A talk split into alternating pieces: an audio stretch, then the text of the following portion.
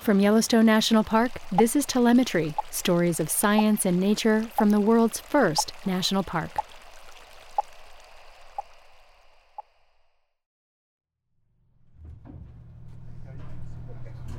All right, guys, we're ready for the first one. It's not yet dawn when someone gives the signal. Dark figures in puffy jackets are up on a scaffold. They move into place against the pale sky, and it's quiet. Weirdly quiet for the number of people here and what's about to happen. At the Stephens Creek facility inside Yellowstone National Park, the staff works a system of ropes and pulleys. A corral gate opens, and then a single bison rushes through a curved passage toward what's called the squeeze chute. The gate closes behind. Inside the squeeze chute, mechanical walls close in on the animal's flanks. His ID number is quickly logged. Then the chute opens, and this three year old bison, a wild American plains bison, escapes down a constricted alley in the only direction he can.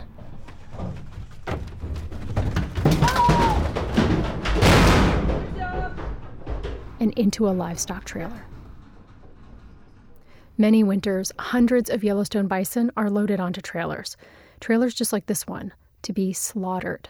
They're shipped to slaughter facilities to reduce the number of bison migrating outside the park and into the state of Montana. Because in the state of Montana, there is limited tolerance for wild bison on the landscape. But these bison are not being shipped to slaughter. These bison are going to a wide prairie on the Fort Peck Indian Reservation. Today on Telemetry, we're talking about the rehoming of wild bison from Yellowstone National Park to the Assiniboine and Sioux tribes of the Fort Peck Indian Reservation. That rehoming is part of a program called Quarantine. The program is one of the only alternatives to shipping wild bison to slaughter, and its history in the making.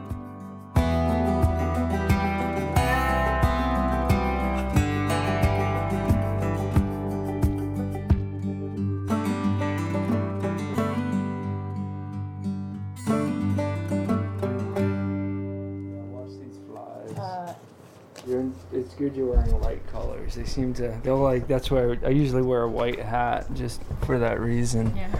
Um, okay, great. Yeah. So let's continue with the tour. Down to the facility. Dr. Chris Geremia is a wildlife biologist at Yellowstone National Park.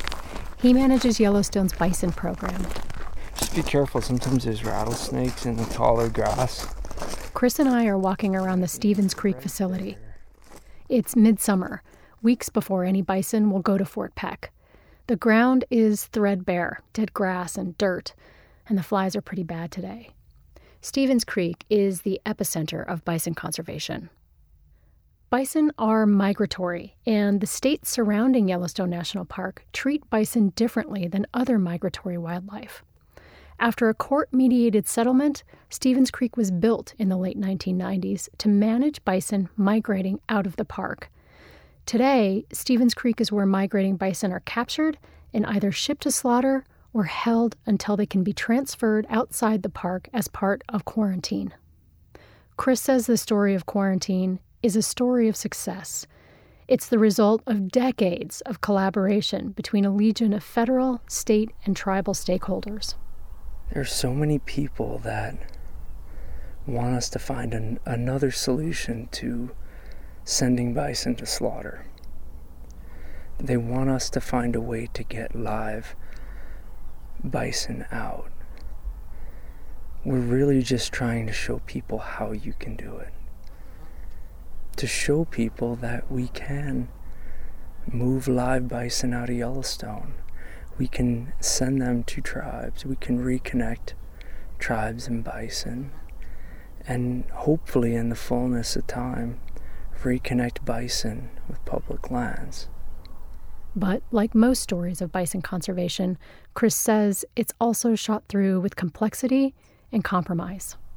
You know, I kind of see it like you're standing you know, to use a park analogy, in the middle of Hayden Valley, which is a huge valley in the middle of the park, and you're in waist deep snow.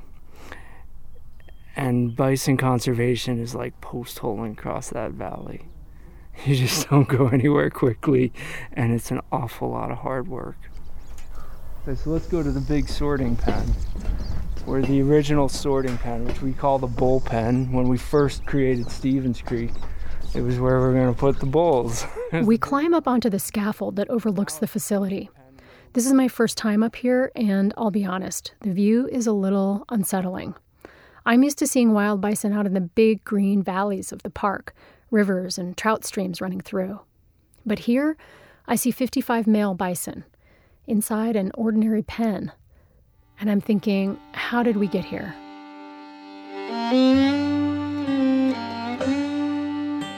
A hundred or more years ago, many wildlife species, most wildlife species, were harvested to sustain the pioneering, you know, way of, of people exploring the West. That's Rick Wallen back in 2014. Rick used to lead Yellowstone's bison program before he retired in 2018. And elk, deer, pronghorn, all the large animals were of very low abundance after we colonized western United States. But with bison, the situation was even more troubling. It's estimated that somewhere between 30 and 70 million bison roamed this land before European colonization. As settlers moved west, the extermination of the American bison began. Many saw bison as both a marketable commodity and a means to suppress the tribes, tribes who revered and depended on bison. And so, within just a few decades, the bison were all but annihilated. In fact, in the turn of the last century, the only known wild bison were in Yellowstone National Park. There was only a couple of dozen from tens of millions to a couple of dozen. A couple of dozen animals hunkered down deep in the interior of Yellowstone National Park. The only wild, free ranging bison in the area remaining from the original great herds. It's hard to grasp such willful decimation. But national debate over the near extinction of the American bison would go on to inspire one of the country's first conservation achievements it was uh, phenomenal that our forefathers had the the insight to preserve Yellowstone National Park, and I think they did it um, partly because they saw what was happening to wild bison across the country, and partly to preserve the unique landscape and geological features of the landscape. So this is it. This is the you know kind of the location that preserved wild bison um, into eternity. In addition to the couple of dozen animals in Yellowstone, there were an estimated 300 or so bison that survived in privately owned herds across North America. In fact, a few animals from those private herds were brought to Yellowstone to start a breeding program. And after decades of protection and restoration efforts, the number of bison in Yellowstone grew from a couple of dozen animals to a few thousand. So that's a very successful program with all of that success comes the propensity for them to wander and roam, and now they want to roam well beyond the preserve that we've set up here as Yellowstone National Park. And roaming beyond the boundaries of Yellowstone National Park has led to one of the most complex cross boundary wildlife issues of our time.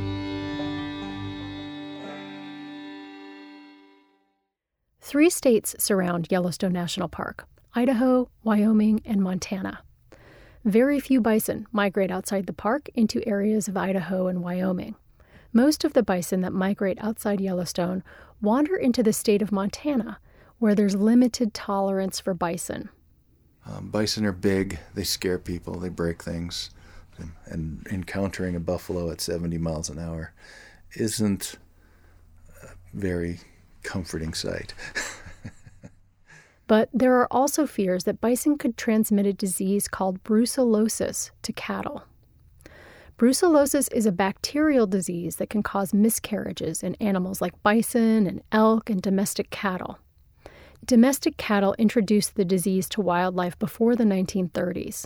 Now, wildlife in the greater Yellowstone area, including elk and bison, can give it back to cattle. Um, the concern about brucellosis is that if wildlife, well, let me back up one step. The concern really is that the livestock industry has worked really hard for many decades to eliminate the disease in livestock. So their concern is, you know, legitimate. They've worked hard, cleaned up their industry, and they'd like to see this additional threat um, eliminated. In an effort to try to eliminate or at least mitigate conflicts between humans and bison in the state of Montana, the state and the federal government reached a court mediated settlement on how to manage Yellowstone bison. The idea was to limit the number of bison in Yellowstone and reduce the risk of bison migrating out of the park and transmitting brucellosis to cattle. So, in order to prevent dispersal beyond our established conservation area, there are years where the agencies need to get together and develop a management strategy to cull bison. Until quarantine, there were really only two main options for culling or removing bison hunting outside park boundaries or shipping animals to slaughter. Hunting only removes a limited number of animals, so shipping to slaughter has become the primary method of culling wild bison. But here's one of the tricky things about managing bison when it comes to brucellosis it's elk, not bison, that have reinfected domestic cattle. Elk have reinfected cattle almost 30 times over the last several decades, and elk are not managed the same way as bison. Elk are not shipped to slaughter. In fact, elk roam free outside the boundaries of the park, where they frequently come into contact with cattle. Because of this, many experts argue that the risk of brucellosis transmission between bison and cattle is not a scientifically credible reason for the differential treatment of bison compared to elk. So, until there is more support for wild bison living outside of Yellowstone National Park, hundreds of Yellowstone bison will continue to be culled in many years.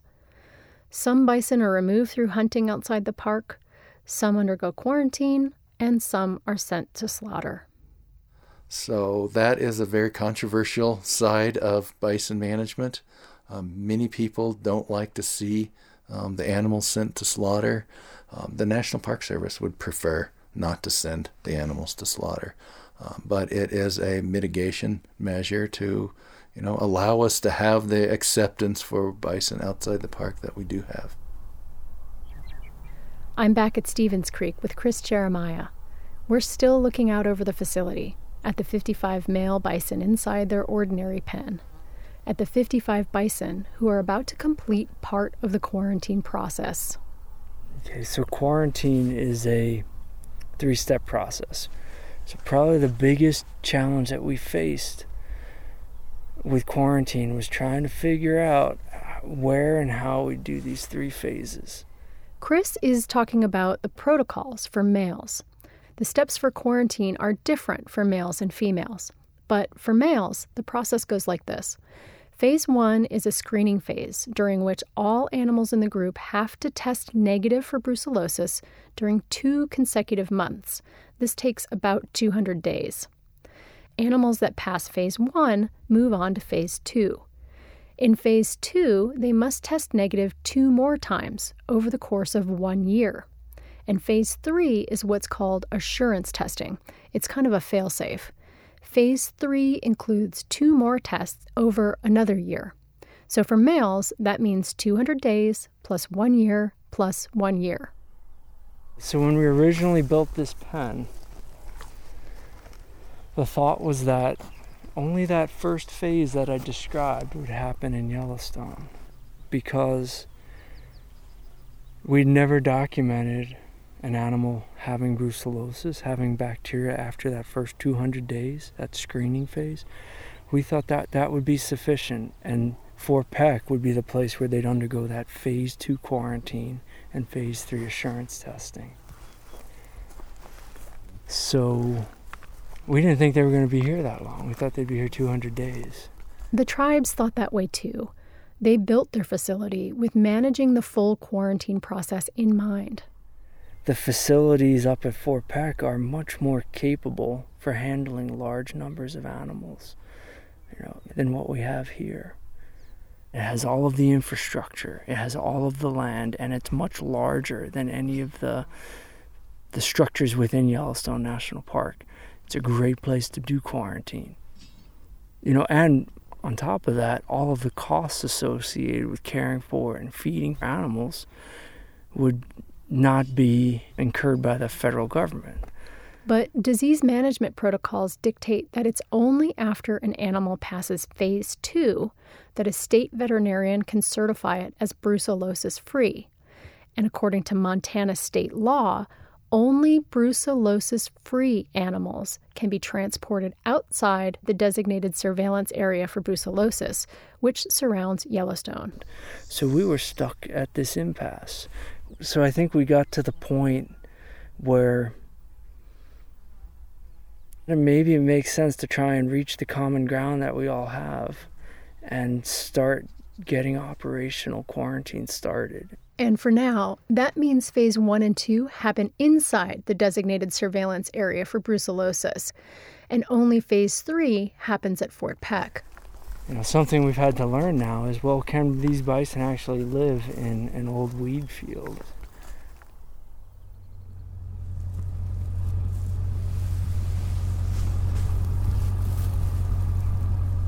I spend the later part of the day on a flatbed truck with Chris and a couple of the Stephens Creek Wranglers.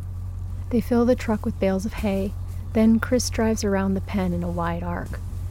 The Wranglers flake bales of hay off the back of the truck the bison file in behind to feed. They follow the contour of hay in plodding steps. Almost two years of this.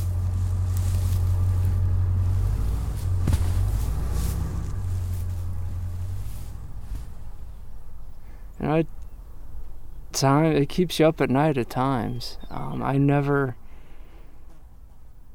never at any point in my life would I have you know, envision that I would be trying to help come up with strategies for wildlife conservation that just don't feel like wildlife conservation at some points because it's very complex. But know, I would definitely do it again in a heartbeat. You know, seeing these animals with those trailers heading north to Fort Peck, that you know, those successes uh, that makes oh, I think all the rest worthwhile. So, it's gonna be a good day.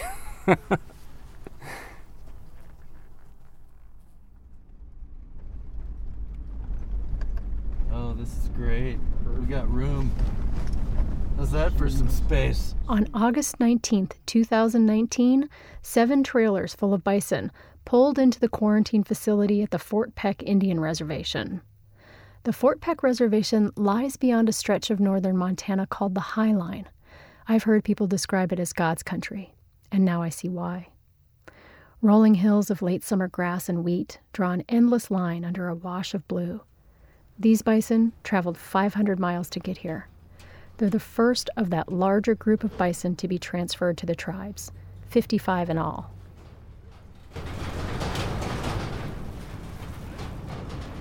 The trailers line up side by side.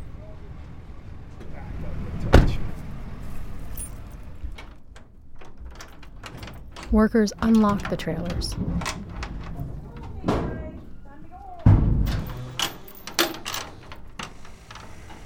Then, one by one, they open the doors.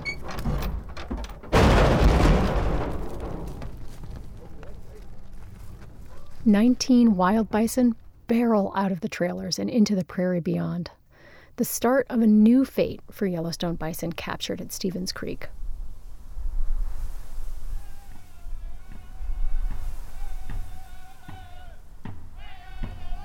The 19 bison that we just released out here is an awesome event. That's Floyd Azure, chairman of the Fort Peck tribes. It's a feeling I can't express. I mean, it's something that uh, I don't know. I think it, you have to be Native American to, uh, to understand what it is. Chairman Azure is looking out past the fences. past the fences at the group of bison that are noses to the ground, nibbling on bites of grass. It's just like, that's beautiful. I mean, you don't see anything more beautiful than that. And my ancestors seen that every day, and they realized what they had. And uh, now I understand. That's why they were very protective of the bison. It was their everyday survival. So, and that's what uh, I feel today is, is just that I understand. Bison hold great value, cultural and spiritual value, for many tribes. And Yellowstone bison are special because they're seen as some of the only genetically pure descendants of the ancestral herds that once roamed across North America. Many tribes view the treatment of bison as a grave injustice and see the restoration of bison as a source of healing. I want to get back to where we were back then, where we took care of ourselves, where we didn't have to depend on any government or anybody. We took care of each other. We took care of nature to make sure that we had food for the next day.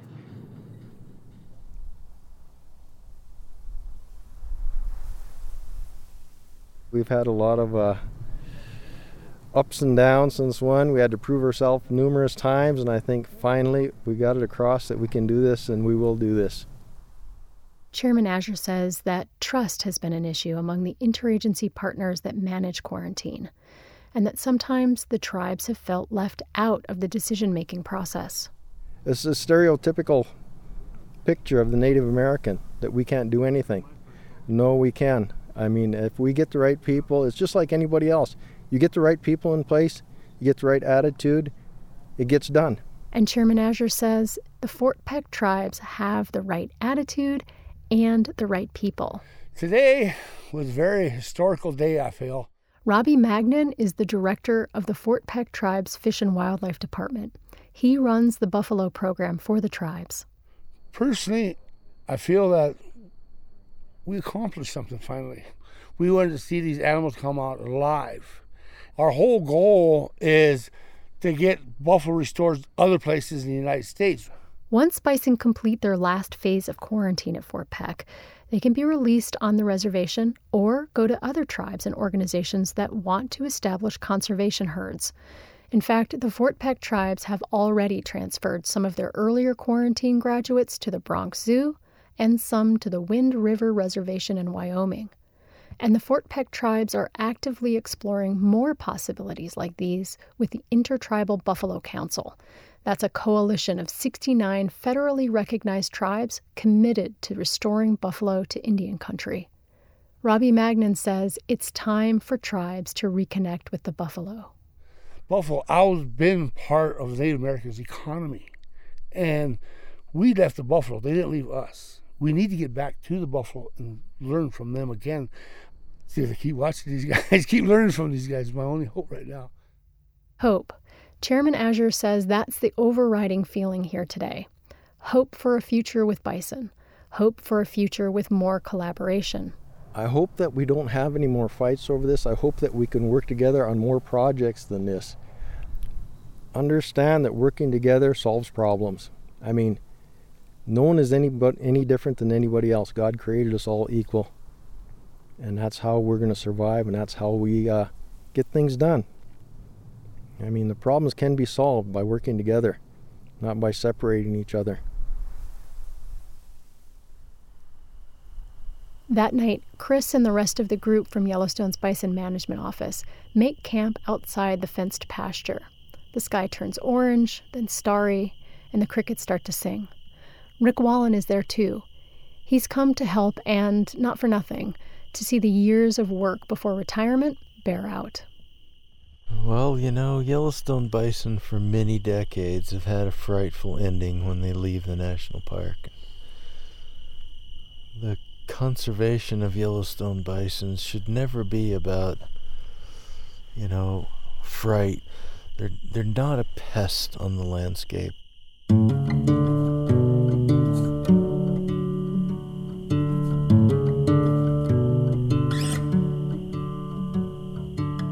Yellowstone bison are a cultural resource and a legacy. They're a noble native wildlife species on the landscape and deserve some sort of a honorable ending. And for these animals that want to migrate out of the national park, they find that there's no place for them to go.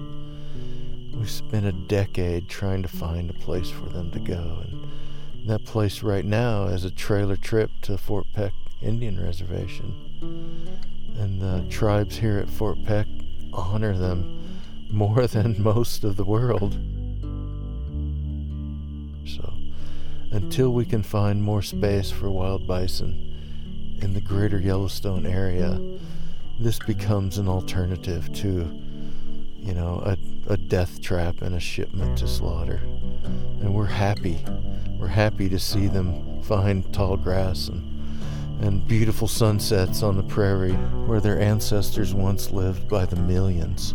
And may they long live a happy life.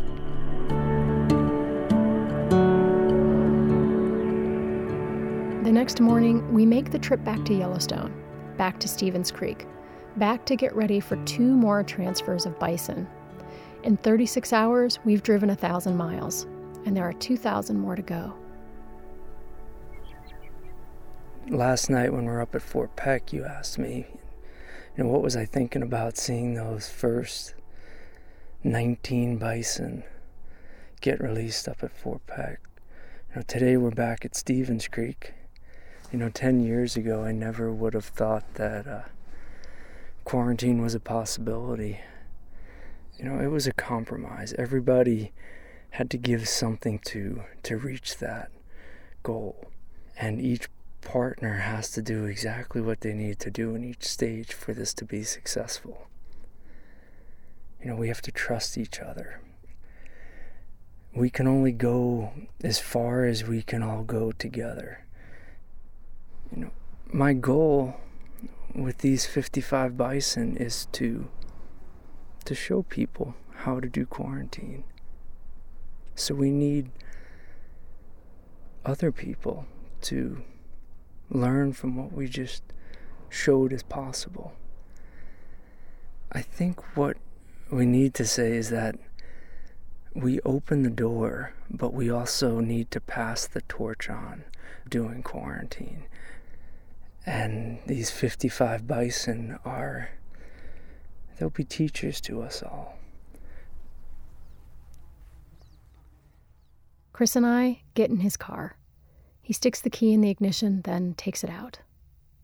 It's only a few months until winter, when culling could begin, but also the next opportunity to bring new animals into quarantine. Through the dusty windshield, we can see the pen holding the rest of the bison that will go to Fort Peck. Chris looks out past the fences, past the bison, past the line of cottonwoods that marks the park boundary in the distance.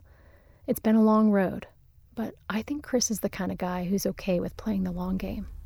I've spent a lot of time with bison in this park, and I've seen you know some of the most amazing things from uh, you know whether it's the you know the natural behavior of bison or you know watching a uh, you know a young kid kind of go out to watch bison like carrying his little bison stuffed animal just so excited to uh, to see Yellowstone bison and I've with management seen some of the hardest things that I've had to do which is to uh, send these animals to slaughter.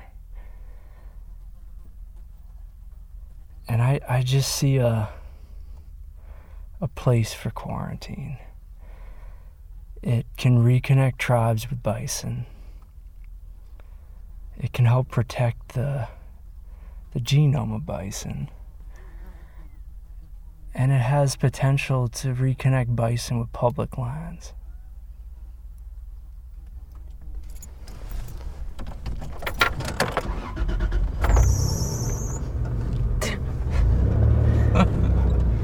Tell me about your truck. it's a 197 Tacoma. 1997. Did I say 07? How many miles? 271,000. Maybe it's time to replace the fan belt. As Chris and I drive back to his office, we pass under the Roosevelt Arch. It's a 50 foot stone arch with the inscription, For the benefit and enjoyment of the people. That's a phrase from the 1872 legislation that established Yellowstone National Park. For the benefit and enjoyment of the people. And not just some of the people, all of the people. Just that one phrase. It holds so much. How simple things might have been if Yellowstone had been established solely with the preservation of nature in mind. But it wasn't. And that tension, that balance between managing for our ecological values, our cultural values, and our political values is what makes our decisions so hard and so worthwhile. Make no mistake, we have tough choices ahead, but even Theodore Roosevelt knew that nothing worth having comes easy.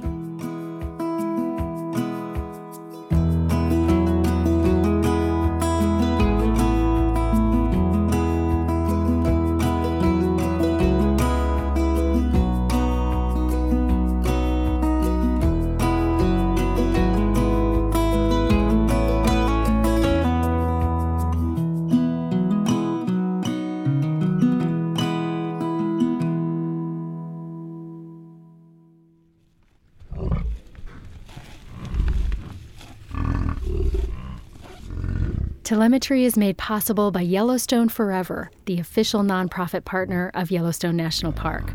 More at yellowstone.org. And by Canon USA's Eyes on Yellowstone program. Thanks also to the Acoustic Atlas at the Montana State University Library. You can find more episodes at go.nps.gov forward slash telemetry. Thanks for listening.